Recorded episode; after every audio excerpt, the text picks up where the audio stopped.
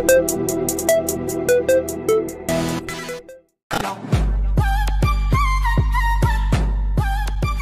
famoso tentar enfeitar o pavão na dieta do paciente. Inclusive, eu estava conversando com uma aluna da formação essa semana e ela tinha essa dúvida.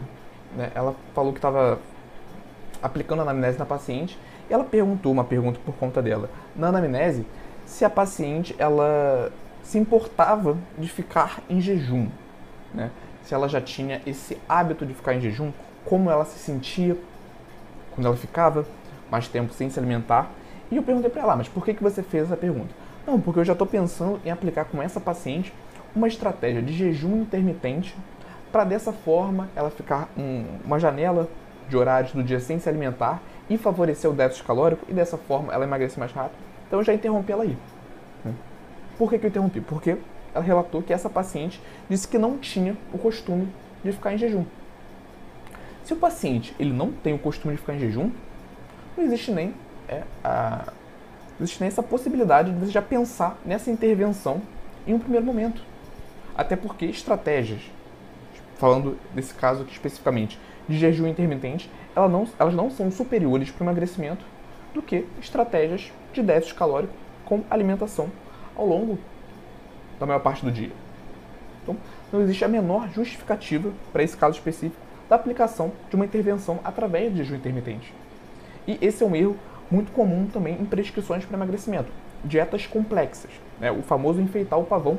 Isso pode ser feito, esse erro pode ser cometido de diversos ângulos. Dei aqui o exemplo do jejum intermitente, mas muitas vezes nós tentamos aplicar o que deu certo com um paciente com um outro paciente que também tem o mesmo objetivo, mas que tem uma rotina completamente diferente.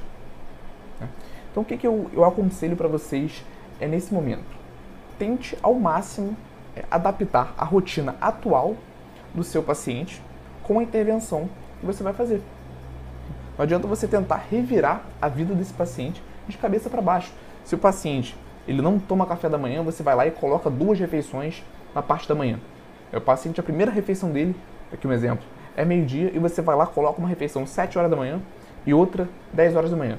Completamente diferente do padrão alimentar que aquele paciente tem. Então, essa dieta complexa, essa intervenção mais complexa do ponto de vista do paciente, ela pode de fato acabar com a adesão daquela dieta. E como eu falei, isso é muito individual de um paciente para o outro.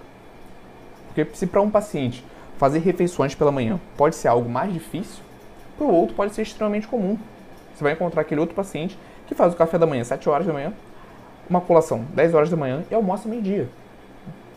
Então, para esse segundo paciente, para esse segundo exemplo, se você tira essas refeições na parte da manhã, você já vai estar fazendo uma intervenção complexa do ponto de vista dele. Fez sentido?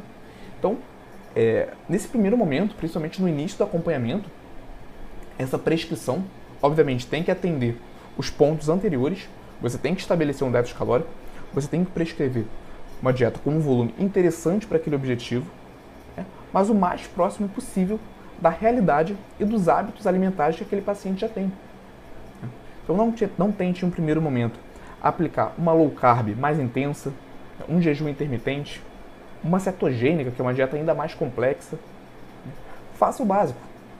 Esse básico é o que melhor vai funcionar em um primeiro momento. E futuramente, ali, depois de seis meses, um ano de acompanhamento com esse paciente, onde os resultados eles ficam mais difíceis de serem progredidos, você pode pensar em uma intervenção um pouco mais complexa. Mas em um primeiro momento, isso atrapalha mais do que ajuda. Tá? Então, dica que final, né, não cometa esse erro de tentar, em um primeiro momento, em uma primeira intervenção, transformar completamente a vida daquele paciente. Isso pode estar relacionado também com outros hábitos. Se é um paciente sedentário, né, você não vai orientar esse paciente, estimular esse paciente a treinar 6, 7 dias por semana. Se é um paciente que mal bebe água, que não bebe nem um litro de água por dia, você não vai prescrever para esse paciente 4 litros de água por dia. Tudo bem? Então, pense nessa progressão né, para o seu paciente como um passo a passo. Inclusive, você pode estabelecer essas metas para ir evoluindo no longo prazo, não em um primeiro momento já tentar prescrever uma dieta perfeita, com os horários perfeitos, com as metas perfeitas. Então, esse é um erro que eu vejo é, muitos nutricionistas cometendo. É tentar prescrever em um primeiro momento uma, uma dieta extremamente avançada ou então uma dieta perfeita para aquele paciente que visivelmente não se enquadraria dentro daquele padrão naquele momento. Certo?